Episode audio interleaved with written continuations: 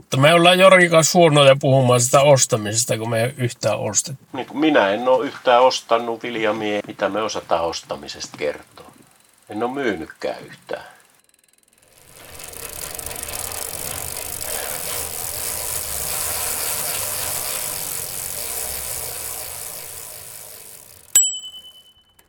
Kuuntelet podcastia Nojapyörää keksimässä ja minä olen Pasi Räsämäki. Tätä podcastia tekee kolmen kopla, jotka tuntevat toisensa nojapyöräfoorumi.fi-sivustolta. Sinne kansi mennä, jos haluaa tutkia, mitä nojapyöräily on. Puhelimen kautta mukana höpöttämässä ovat Viljami ja Jori, jotka tunnetaan reaalimaailmassa nimillä Ville Säynäjäkangas ja Jori Montonen. Ja minut taas tunnetaan Nojapyöräfoorumilla nimimerkillä Pastori. Olemme edenneet kymmenosaisessa kesäsarjassamme jaksoon numero viisi. Tällä kertaa keskustelemme siitä, kuinka nojapyörä rakennetaan. Sehän on toinen tapa hankkia nojapyörä. Rakentaa se itse. Me saatiin nyt edellisessä jaksossa riisuttua ne ostohousut pois jalasta ja tällä kertaa pohdiskellaan sitä, että kuinka nojapyörä rakennetaan. Mutta ensin voisi miettiä, että minkälaisella tasolla se suomalainen pyörärakentaminen oikein onkaan. Minulle on, on tullut semmoinen näkemys tästä pitkään tätä tilannetta seuranneena, kansainvälisesti seuranneena, että tämä suomalainen nojapyöräporukka tekee, tekee ihan kansainvälisesti huippu nojapyöräkonsepteja. Ei tuotannollisia konsepteja, mutta tämmöisiä tämmöisiä ajokelpoisia konsepteja. Ja olin joskus 2015 ehkä tota, kaksipyöräiskonferenssissa, semmoisessa tieteellisessä monikappale dynamiikkaa käsittelevässä konferenssissa Delftissä ja siellä, siellä sitten niin käsitellään kaksipyöräisten ajoneuvojen ajo, ajodynamiikkaa. Kyllä ne mulle kertoi siellä, että hollantilaiset lukee Google-kääntäjällä Suomen nojapyöräfoorumia kovin innokkaasti ja monet siellä. Se on hämmentävä, hämmentävä ajatus sillä koska mehän on vaan luultu tekevämme itselleen. Ja silti su- suuressa maailmassa meitä seurataan tarkkana. Tämä todellakin jaksaa hämmästyttää kuinka internet on tehnyt sen mahdolliseksi, että voidaan seurailla, mitä naapurimaassa tehdään ja minkälaisia kehitysaskeleita pyörän rakentaminen ja niiden suunnittelu tekee. Mä oon ajatellut aika paljon semmoista asiaa, kun ihmiset ovat hirmu eri mallisia ja kokoisia. Kädet on eri mittaisia, jalat on eri mittaisia, meillä on eri pituisia, kengän koko on erilainen. Kuinka ihmeessä pitäisi ryhtyä suunnittelemaan itse rakennettua nojapyörää? Osaatko Jori tähän lähteä jollain tavalla pohtimaan teemaa? Olen tota asiaa miettinyt ja, ja tullut siihen tulokseen, että tämmöinen suoraa ihmisen ergonomiaan tai kehon mittoihin liittyvä suunnitteleminen on aivan erilaista hommaa kuin tämmöinen peruskoneen suunnittelu, jossa meillä on tarkasti tiedossa ne mitat, millimetrin tarkat mitat, joihin tämä uusi suunniteltava komponentti tai laite tulee liittymään. Mutta jos ihmiselle tehdään, niin on äärimmäisen vaikea mitata. Kokonais, ihmisen kokonaispituus on helppo mitata. Mutta jo pelkästään reisiluun nivelvälin mittaaminen on suorastaan mahdotonta ilman röntgenkuvia. Tai istumapituus, se riippuu siitä, että kuinka istutko pehmeällä vai kovalla ja Onko, ootko juuri pyöräillyt, että pakarat on vielä vähän jäykkänä vai istunut pitempään, että on vähän takapuoli lösähtänyt.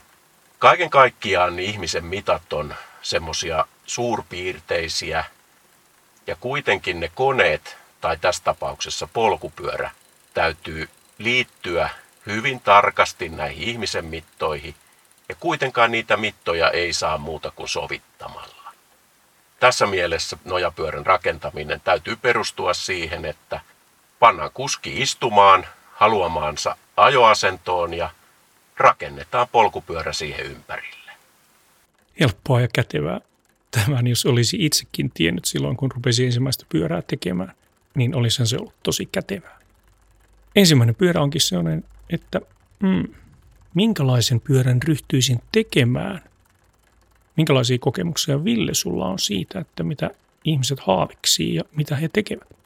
Yleensä kun aletaan, aletaan miettimään nojapyörää, niin, niin kaikilla, uskallan väittää, että kaikilla suomalaisilla miehillä ja miksei naisillakin, mä en tiedä, kun mä en ollut pikkutyttö ikinä, on semmoinen trauma, että ei ole saanut pikkuisena polkuautoa, vaikka on halunnut kovasti. Niin, niin sitten tulee tämä tadpole-tyyppi, eli, eli kaksi eturengasta ja yksi takarengas. Niin sillä saa semmoisen polkuautomaisen fiiliksen, niin, niin yleensä kaikki heti ensimmäisenä innostuu siitä, siitä mallista, vaikka se siihen voi vähiten hyödyntää vanhojen polkupyörien osia. Siinä on erikoisosia haastavia. Semmoista ei niin kuin minun mielestäni kannattaisi ensimmäiseksi projektiksi. Tässä tuli tämä sana tadpole, eli tämmöinen nuijapää, kai se englannin kielestä tulee, niin se tarkoittaa semmoista kolmipyörää, jossa on kaksi pienempää pyörää edessä ja takana keskellä keskellä kolmas pyörä, joka voi olla etupyörien kokoinen pieni pyörä tai sitten vähän suurempi kuskin selän takana. Ja se on hyvin tämmöinen pieni automainen, justiin polkuautomainen.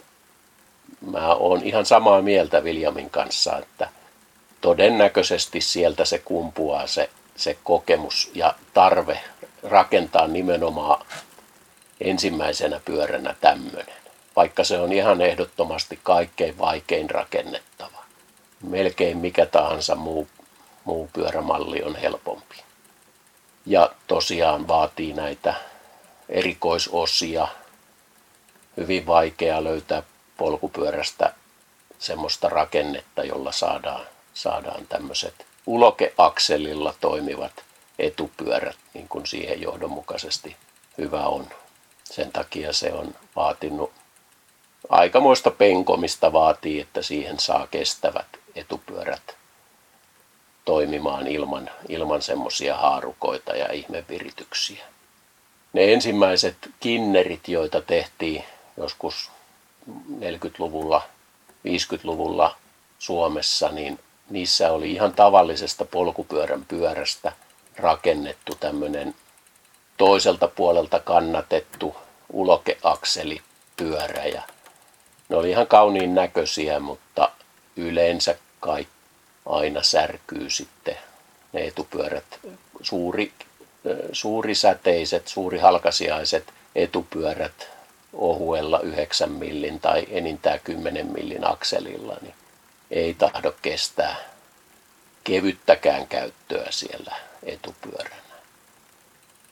Että nykyrakentajat, jotka rakentaa tämmöisiä uloke ulokepyöriä, niin käyttää siihen tämmöisiä, mikähän se mahtaa olla, se BMX.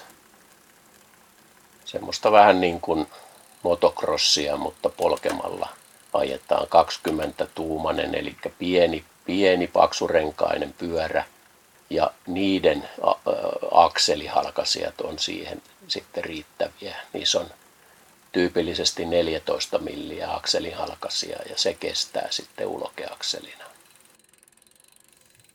Ja sitten toinen on, että niitä jarruja on hirveän vaikea saada siihen ulokeakseli pyörään, toispuoli kiinnitteiseen pyörään. Levyjarru kiinnitys on haastavaa, haastavaa ja vannejarrua ei oikein saa. Joo, ne on erikoisosia, joita tarvitaan siihen nuijapää kolmipyörään. Ja siitä huolimatta ja ehkä, ehkä just sen takia, että niitä ne että ensimmäistä pyöräänsä haaveilevat, niin eivät tietenkään tule ottaneeksi huomioon, että tämä rakenne on, on näin poikkeava näistä tavallisista polkupyöristä ja sen takia ne osat ei ole ei ole noin vain hankittavissa. Merkittävä syy siihen itse tekemiseen on varmaan myöskin sellainen jo aiemmin mainittu asia, että on kiva oppia uusia juttuja. Mulla se lähti liikkeelle tällaista asiasta, että olin kyllä jo hankkeissa hankkia pyörän ja selailut kaikki maailman pyörämallit, että minkälaisia osta, minkälaisen mallin ostaisi. Nehän maksoivat aivan järjettömästi. Juuri se pyörä, minkä ajattelin, tuohon olisi kätevä, kun en tiennyt asiasta mitään, niin maksoi muistaakseni noin 3000 euroa siinä mittakaavassa. Aivan järkyttävä tällä, tällä tavalla tavallista työtä tekevälle ihmiselle. Eihän niitä joka päivä pysty ostamaan. Ja hauskaahan siinä on, että pari vuotta sitten hankin käytettynä sellaisen hyvin edullisesti muutamalla sadalla eurolla samanlaisen pyörän, mistä silloin haaveilin. Ja ymmärsin kyllä nyt jo, että sehän ei ole sellainen, millä tulee retki hailemaan, mutta halusin sen itselleni jemmaan ihan, ihan siltä varalta, että joskus tulee vielä ne päivät, jolloin kaksi pyörää, sillä ei ole kätevintä ajaa, vaan tekisi meillä ajaa kolme pyöräisellä avopyörällä. Ja avopyörä on sellainen termi, mitä käytetään näistä nojapyöristä, jotka eivät ole katettuja. Että tulee tällaista terminologiaa tähänkin jaksoon, niin mainitaan se ääneen.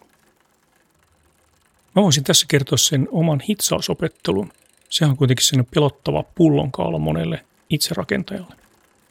Kerro, kerro. Joo, joo ja, ja kuinka, kuinka sota, sitä pelätään turhan takia sitä, että, että lopultakin niin se on paljon helpompi oppia kuin useimmat luulee. Rakentamisen esteenä taitaa useimmiten olla se, että metallin liittäminen metalliin on aika vaikea. Tai itse asiassa se on tosi helppoa, mutta ajatellaan, että se on vaikea, eli siinä täytyy osata hitsata.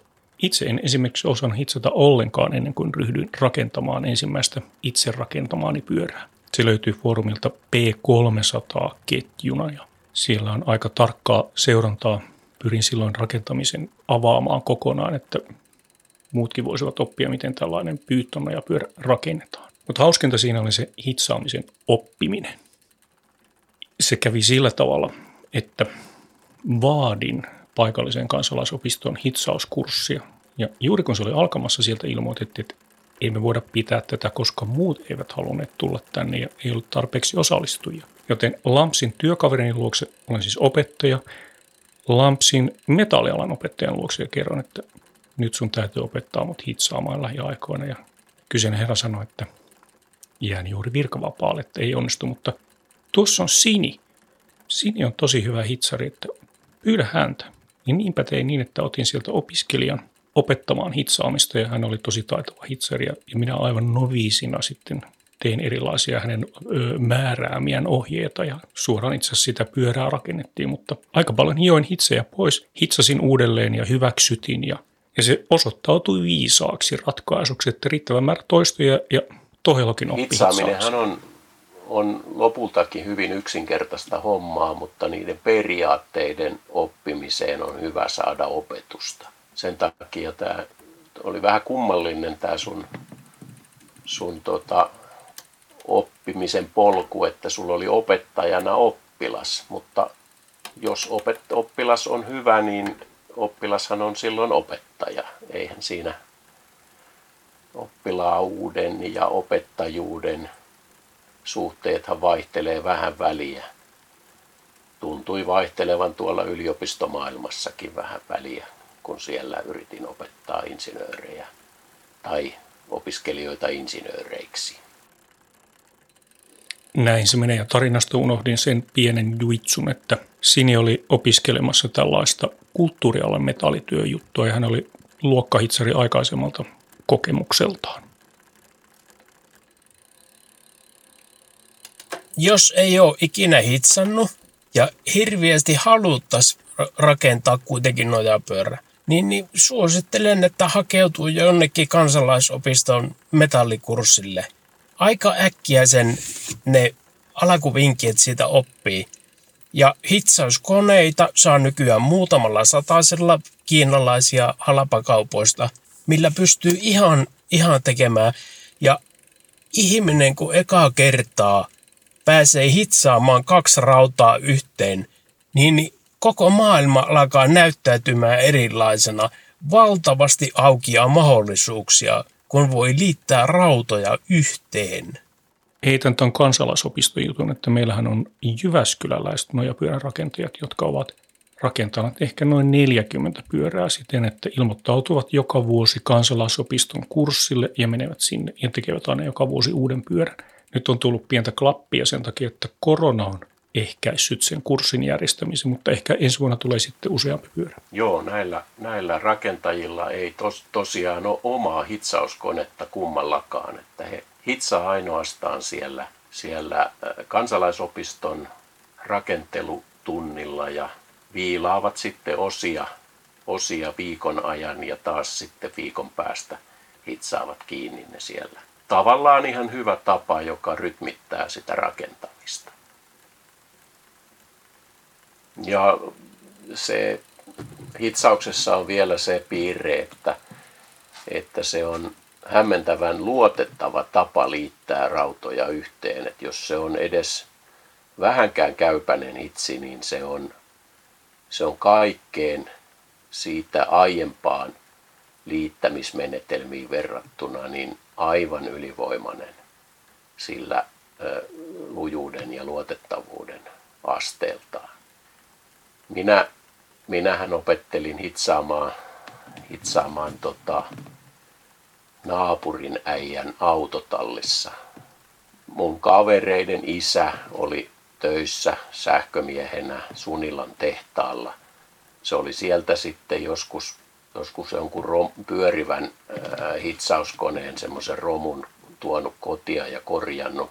Siitä oli kaikki äämejä poikki ja sillä ja No, siellä oli varsin tehokas puikkohitsauskone ja me sitten kymmenvuotiaana aloiteltiin jo sitten, kateltiin ensin kun Pesun Pauli hitsasi ja, ja tota, kyseltiin, että mikä siinä on olennaista ja sitten ruvettiin kokeilemaan ja, ja tota, 12-vuotiaana jo hitsailtiin hyvinkin ja oli varmaan 14 silloin, kun, silloin kun rakennettiin sitten yksipyöräinen polkupyörä ja Juuja aikaisempana vuonna jo tandemeita, kaksikin tandemia tehtiin. Että se on niin helppoa hommaa, että tuommoinen pojan koltiainenkin oppii sen. Hitsauksessa olennaisinta vaan on se, että sähköhitsauksessa, että älä tuijota siihen kirkkaaseen valoon, vaan sen valon takana näkyvään semmoiseen punakeltaiseen sulaan ja mitä se tekee sen jälkeen kun tämän oivaltaa, niin oppii kyllä hitsaamaan. Ja jos vaan on intoa, niin, niin ei kannata pelätä. Mä takaan ja alleviivaa, että jokainen, joka haluaa, niin, niin se onnistuu rakentamaan nojapyörää. Ja se on niin palkitsevaa sitten, kun sen saa, saa pyörilleen ja, ja kokeilee, vaikka ei ole ketjutkaan vielä kiinni, niin kun sen sai vähän matkaa rullaamaan. Se on niin hieno tunne. Sillä pääsee edes hiukan ajamaan. Itse rakennetulla ajoneuvolla. Se on hieno, hieno tunne. Ja suosittelen ensimmäiseksi tyypiksi etuvetosta delta-tyyppistä, eli kaksi takapyörää ja yksi etupyörä ja etuveto, niin, niin sen pystyy tekemään pelkissä polkupyöräoisista ei tarvi yhtään erikoisuutta. Joo, näinhän se on. Näinhän meidänkin molempien ensimmäiset pyörät oli tämmöisiä meillä nojapyöräpiireissä puhutaan delta-tyyppisistä, eli, eli yksi kulma edessä ja kaksi kulmaa takana. Sitten näitä delta-tyyppisiä on, on runko-ohjattuja, joka on, joka on hiukan vaativa sen, sen runkonivelen osalta, mutta – Nojapyöräfoorumilta saa kaikkiin rakenteluongelmiin saa kyllä ohjeita ja ainakin arvauksia siitä, että mikä voisi olla hyvä, hyvä tapa edetä. Ja Nojapyöräfoorumilta ei pidä pelätä kysyä. Ei ole tyhmiä kysymyksiä olemassakaan. Siellä mielellään, mielellään innokkaille vastaillaan. Tämä oli Nojapyörää keksimässä podcastin jakso numero viisi. Kiitos kun kuuntelit. Ensi viikolla jatkamme rakentamisteemalla ja sillä välin voit tulla keskustelemaan kanssamme nojapyöräfoorumi.fi-sivustolle.